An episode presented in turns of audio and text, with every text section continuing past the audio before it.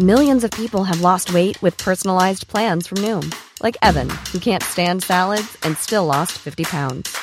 Salads, generally, for most people, are the easy button, right? For me, that wasn't an option. I never really was a salad guy. That's just not who I am. But Noom worked for me. Get your personalized plan today at Noom.com. Real Noom user compensated to provide their story. In four weeks, the typical Noom user can expect to lose one to two pounds per week. Individual results may vary.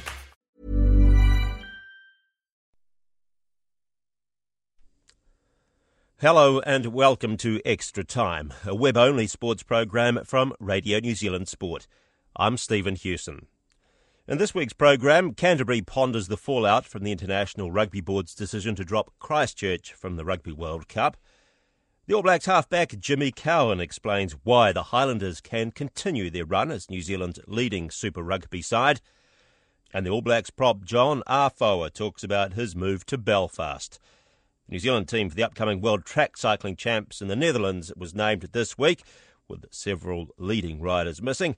Coach Tim Carswell explains why. This week it was decided that Christchurch will not host any Rugby World Cup matches because of the damage to AMI Stadium and the city during February's earthquake. Canterbury Rugby and the people of Christchurch had remained hopeful up until the last that they could retain their seven matches including two World Cup quarter-finals. But the IRBs decided Auckland will now host the two quarter-finals, while Dunedin, Invercargill and Nelson will get three of the five pool matches that were to be in Christchurch, while the two other games will go to North Island centres. Barry Guy spoke to Crusaders Chief Executive Hamish Riach about the impact of the announcement. So much effort, uh, so much planning, so many people doing good things uh, to uh, to see Christchurch have a, a, full and active part in the in the World Cup. Uh, it's um, you know it's not happening, and, and in the aftermath we, we still feel you know absolutely uh, flat uh, and hollow about about that. And, and look, we know there's. Uh, a lot of issues in, in, the city, and we know there's people, you know, suffering. Um, we, we'd been really hopeful that that this event, you know, this uh, opportunity for the city to, to show itself off, um, you know, would have been a, something to look forward to and, and something that we could all be proud of. Uh, it was always going to be a bit different after the earthquake, but uh, we remained um, hopeful that it would still be able to take place.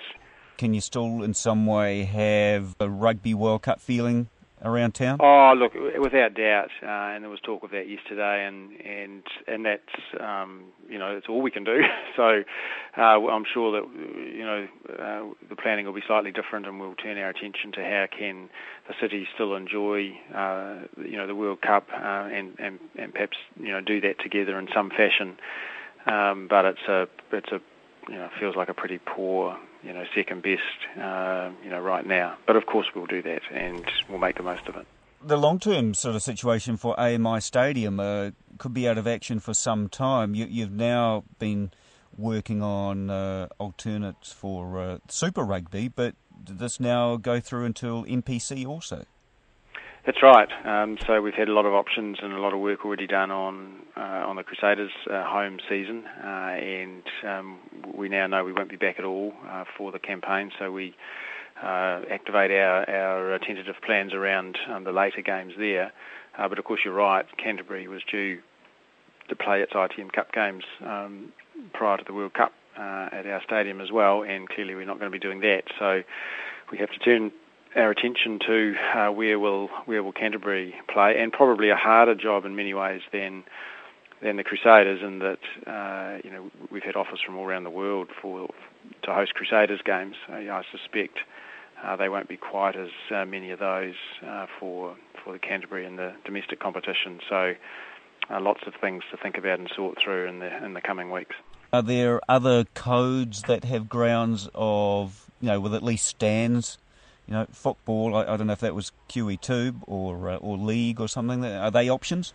Oh, we'll look at everything uh, that's available. QE2 is closed uh, from the earthquake. Uh, English Park, the home of um, uh, football in uh, Christchurch, has got issues, and I understand is closed. Um, and there are very few facilities in Christchurch that have, um, you know, a stand and lights and facilities uh, you know, you, you have to think that Canterbury will be playing at a uh, at a very small ground somewhere uh, with some very uh, rudimentary uh, facilities, uh, including things like lights. Like we are going to ask the NZRU um, to do a complete redraw uh, of the ITM Cup because any home game here is probably going to have to be played in the afternoon because there is, simply isn't another venue that has lights of standard to host games at night. So there's just a you know raft of things that now have to swing into action in order to to um, to see Canterbury take full part in, in the ITM Cup. Would you be wanting the matches? Um, we've got a few months, but wanting the matches in the city, you wouldn't sort of go to Ashburton, Timaru, that sort of thing. Well, I mean, Ashburton and Timaru have actually got their own teams, uh, to be honest. So Mid Canterbury play at Ashburton and South Canterbury play uh, in Timaru in, in their own Heartland Championship. Uh, so I'm not sure how how realistic uh, Canterbury playing um, the ITM Cup in those venues is, but I, I guess it's not something to completely rule out. Uh, we, we, we, really do want to play uh, in front of our own people as much as possible, uh, and um, who, who, knows where? You know, we just simply haven't uh, got our heads around the, the venue for those things yet. You train at Rugby Park. Uh, yeah. Is, is the chance of perhaps temporary seating there or something? There's a chance, uh, and it might in fact be the only option in reality. Um, but certainly the lights there don't support night rugby, uh, so we, we would need to uh, get some um, changes to the draw. But certainly Rugby Park is one of the options we'll look at, uh, and and maybe that's um, maybe that's going to be suitable. How's the how's the uh, Crusaders and Canterbury Rugby Union doing? Difficult times, obviously. Yeah, really difficult times. We got lucky that we we um, got some fantastic people here. They they uh, are getting on with the Crusaders stuff, uh, knowing it's a, a, unique and different campaign. Took a bit of kick in the guts around the World Cup because this is, I mean, rugby's what we do here. This organisation, and there was a lot of excitement about being involved, uh, helping out, uh, enjoying um, the fact that rugby was at the core of of that whole festival atmosphere that the whole country was going to be focused on something that that our game was at the very heart of, uh, and so that was ripped away, and that's um, really sad for the rugby community. Um, but we've got other stuff to get on with and start solving, just as we've been talking about. So there's no lack of uh, things to do, but it is not quite the spring in the step uh, that there was. That's the Crusaders chief executive Hamish Riach talking to Barry Guy and you're listening to Extra Time, a web only sports program from Radio New Zealand Sport. After four rounds of Super Rugby, few would have expected the Highlanders to be the leading New Zealand team in the competition. But the Highlanders have won three of their four matches, including beating last year's champions, the South African side, the Bulls, in Johannesburg. Their first loss was to last year's runners up, the Stormers. This week, they host the Crusaders at Carisbrook. All Blacks halfback Jimmy Cowan told me the successful start to the season had come as no surprise to the Highlanders, despite their disappointing results of the past few seasons. This team's got great belief, and I think we'll, we'll be pretty naive if we went into the competition believing we weren't going to win, you know, win games. So, you know, it's a credit to the boys for, for the work they've put in over the, over the pre-season and you know work that they're, continuing doing now. So, um, just shows you that you know a bit of hard work and working for one another, you know, you get reward, and it's just pleasing that we're getting reward. So it just shows you that if we keep working hard, we'll get some more reward. It doesn't get much easier though, does it, against the, the Crusaders after the you've got to sort of back up again, uh, from that trip to South Africa? No, it doesn't. Uh, and they're a good side. They're playing very well, but I think that's inexcusable using the using the travel factor. Um, every team's got to do it. You know, we played last Friday. Um, we play again Saturday, so it's a good good eight day turnaround. So no, that shouldn't be a problem come Saturday. And I think this group here is looking forward to the challenge um, and playing these guys. You know, we've got nothing to lose, and you know, if we go out and um, stick to our task and, and enjoy it, um, you know, I'm sure we'll get the support and you know we'll be re- rewarded for that. There's been plenty of talk about whether the Highlanders have got the depth to, to keep on winning. Is that a concern? Oh, I think it is a concern. It certainly is. Um, you know, we don't want injuries to to, to our key personnel and, in key positions. It, it will affect us, but um, that's that's the coach's job is to get the players up to speed as quick as they can. They're the ones that are in, you know, in, in the, the second tier positions. So, yeah, at the, at the moment we're pretty lucky. We're pretty fortunate. We only got one or two injuries, so um, we keep tracking along that along that line. We'll, we'll be right. But um, as I said, as long as these other these boys get up to speed pretty quickly, we'll be fine. And I suppose, given the results, though, that no one can afford to underestimate you either. Um, no, they can't. Um, you know, I think you can't. We're the same, mate. You can't under, underestimate any team in this competition. Um, it's a pretty tight comp, and if you're if you're off your game by ten percent, mate, you know you're you'll expect a loss. So um, it's not just us, but um, you know, every team will be be treating the same each week. So um, it's critical you get the boys up each week in front on the Saturdays. You know, we're capable of beating any team, and we've proven to ourselves that we can do that over over the first weeks of the competition. You know, we played a Hurricane side away, the Chiefs side at home, and a Bull side away, and you know, look at the Bulls. There are 18 games on the trot um, at home, um, um, and, and we knocked them over. So we played the Bulls and Stormers away, two finalists last year, and you know we could have could have beaten them too if we had the rubber of the green last week. So um, no, we're not too far from the place, and you know, we, we certainly can beat any, any team on, on the day. What what have you felt the the difference uh, in the in the camp? I mean, given you've been a part of the the setup there for a few years now. Well, I think you look at the um, the leadership structure. Um, the core group of guys there have been uh, with the side previously are really, really, really leading and, and playing well on the field. Um, and if we tend if we tend on doing that, um, the younger boys seem to follow. So you look at the likes of um, Adam Thomson and, and Jamie Mackintosh. Um, them boys are playing very well, and these younger boys are uh, tending to follow. So um, that's probably the, the biggest thing I've taken out of it. Um, is the leaders are really stepping up, and what they're saying they're actually you know going out and doing. So um, you know it's a key message, and the boys seem to be following following that message. So those, those are probably the keys. You're obviously amongst those senior leaders. Do you think you've your game stepped up? You've maybe matured? Yeah, um, yeah. I think that's what age does to you. I'm 29 now, so um, you know, I've been around a fair bit. So no, I think also it's good having um, Brownie back. You know, he's he's a calming influence outside me, and he's been great over the last two weeks too. So yeah, I, you know, I am maturing, and you know, it's it's always a work in progress with me. You know, I get pretty heated up there in the in the battle, so you know, if I can be a calming influence whilst playing, and um, the younger boys see that, you know, it's it's a it's a big tick um, in my favour. And the support that you're getting, that's on the on the rise too. Do you, do you notice there's maybe a sense of, a feeling around places like Invercargill and Dunedin that that things are a little brighter?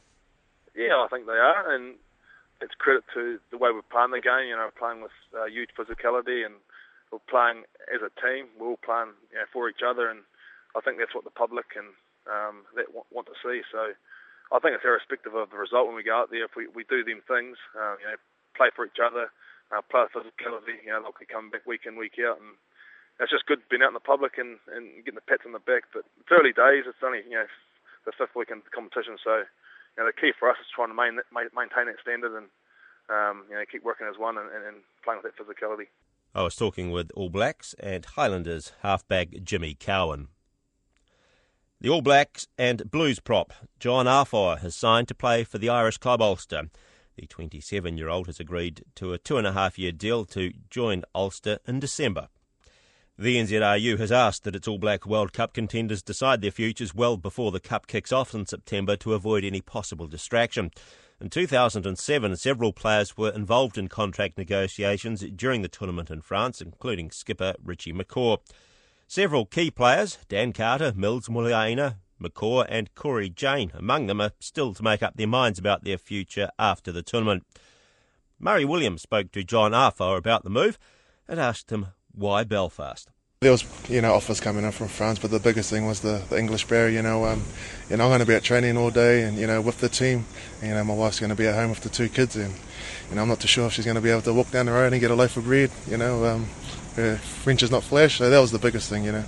Well, does she uh, understand the Northern Irish accent? Because that's pretty thick too. Yeah, it gets a bit thick. You know, thicker when they had a few drinks, but um, you know, I'm sure we'll go over there and learn to love it. What do you know about the, the Ulster Club? Who else is there, and, and what sort of uh, things have they been saying to you about their expectations? You know, um, you know, I had a chance to meet with um, you know one of the guys from up in Ulster. You know, David Humphreys came over to Africa. I had a quick meeting with him. You know, he was a great guy. You know, I had a chance to you know talk to some of the other guys up there. You know, like Ruan Pienaar, you know, Muller from the Sharks, and you know they're hopefully they're saying they want to get a few more guys. So you know, you never know who's going to turn up there. No more Kiwis at the moment. Oh, who knows, mate? Yeah, no, who are there now? oh no, no, no other Kiwis. You know, a lot of the Irish guys are there. Um, and, you know, they're a club on the rise, and you know they made the Heineken Cup for the first time in eight years. So you know, I want to go over there and try and add and you know make something out of that club. And what have you seen? Uh, what have you made of what you've seen of uh, the Heineken Cup and the standard of rugby? You know, it's different. You know, um, you know, I'm just only thing I know is Super Rugby, and you know, it'll be a good challenge to go up there and test myself against some of the other internationals up there at a club level. Oh, I rang Ted and, um, and all the coaches before I signed, you know, just out of respect. And they knew, you know, what's going to happen and the players are going to leave. And so, you know, they were, they were disappointed, but, you know, at the end of the day, they said you've got to do what's best for your family. That's John Afoa talking to Murray Williams. You're listening to Extra Time, a web only sports program from Radio New Zealand Sport. Several big names are missing from the team for next week's World Track Cycling Champs in the Netherlands, but Bike NZ says it's still one of its strongest ever. The 16 strong team is built around the pursuit combinations, with the women led by Commonwealth Games gold medalist Alison Shanks, along with her World Cup winning pursuit teammates Jaime Nielsen, Lauren Ellis, and Kaytee Boyd. The men's group's headed by Sam Bewley and world silver medalist Jesse Sargent, with fellow 2010 World Championship teammates Mark Ryan and Peter Latham. There's only one newcomer, 20 year old Aucklander Aaron Gate. There's no room for the Beijing Olympian Wes Gough or Myron Simpson, the women's national road champion Rushlee Buchanan, or Levin's Gemma Dudley, all who were members of last year's World Championship team. Bike NZ's head track coach Tim Carswell told Joe Porter why the selection job was so tough. Competition within the squad uh, for uh, selection for this World Championships has been pretty intense. So um, you know there was always going to be some very talented riders who are going to miss out, and as we've uh, got there, you know we've, we've got four riders who've participated at uh, Commonwealth Games and World Championships last year who uh, uh, aren't going through this year the positive uh, positive spin on um, this is that uh, you know we we are really stoked to see some of the young talent coming through and, and really pushing uh, for spots into the team. And it's been a you know for some of these young athletes have been training pretty hard over the last couple of years, trying to build themselves up to. Uh, to compete against the incumbent riders, and uh, now we've got uh, several there who've managed to do that. So it's really encouraging to see. What do you see as the sort of the, the strongest point, or I guess who who leads this squad?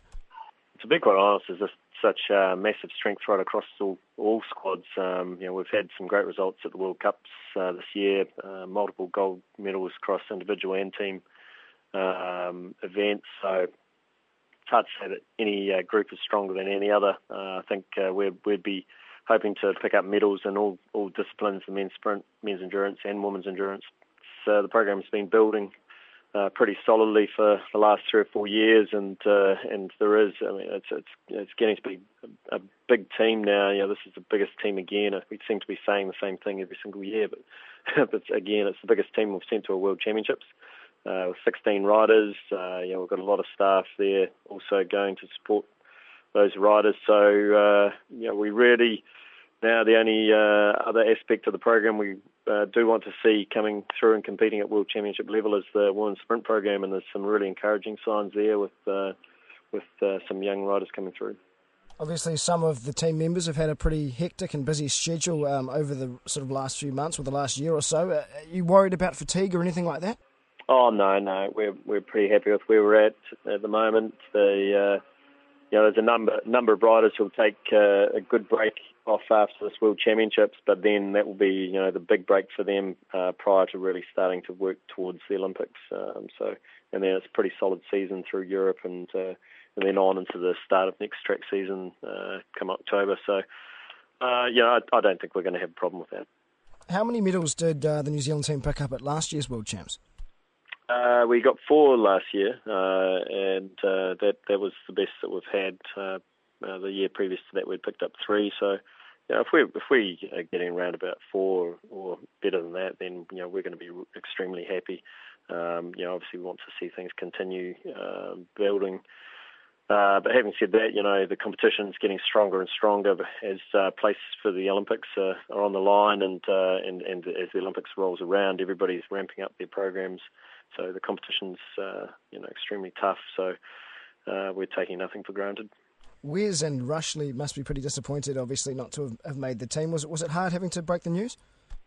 Oh yeah, of course. It's uh, I mean it's the hardest job for any coach. Uh, having to go through that, and you know, and also, of course, extremely hard for um, for the riders. And but you know, I know both uh, riders are you know extremely uh, capable and classy riders, and they'll be back uh, competing for uh, spots in the in the next season and, and heading through to the Olympics. Um, you know, I think for them, you know, this will just be a little one of those road bumps that you have to negotiate, and uh, and uh, hopefully they come back better and stronger riders for it.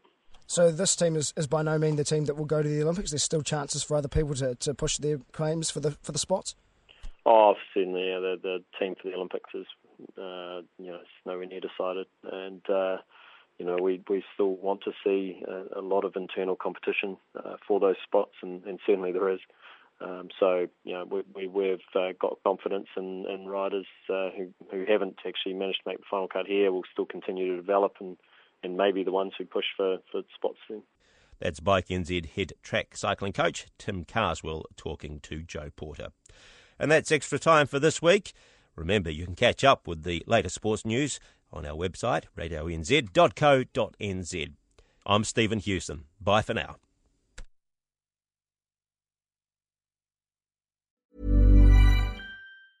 Cool fact a crocodile can't stick out its tongue. Also, you can get health insurance for a month or just under a year in some states. United Healthcare short term insurance plans, underwritten by Golden Rule Insurance Company, offer flexible, budget friendly coverage for you. Learn more at uh1.com.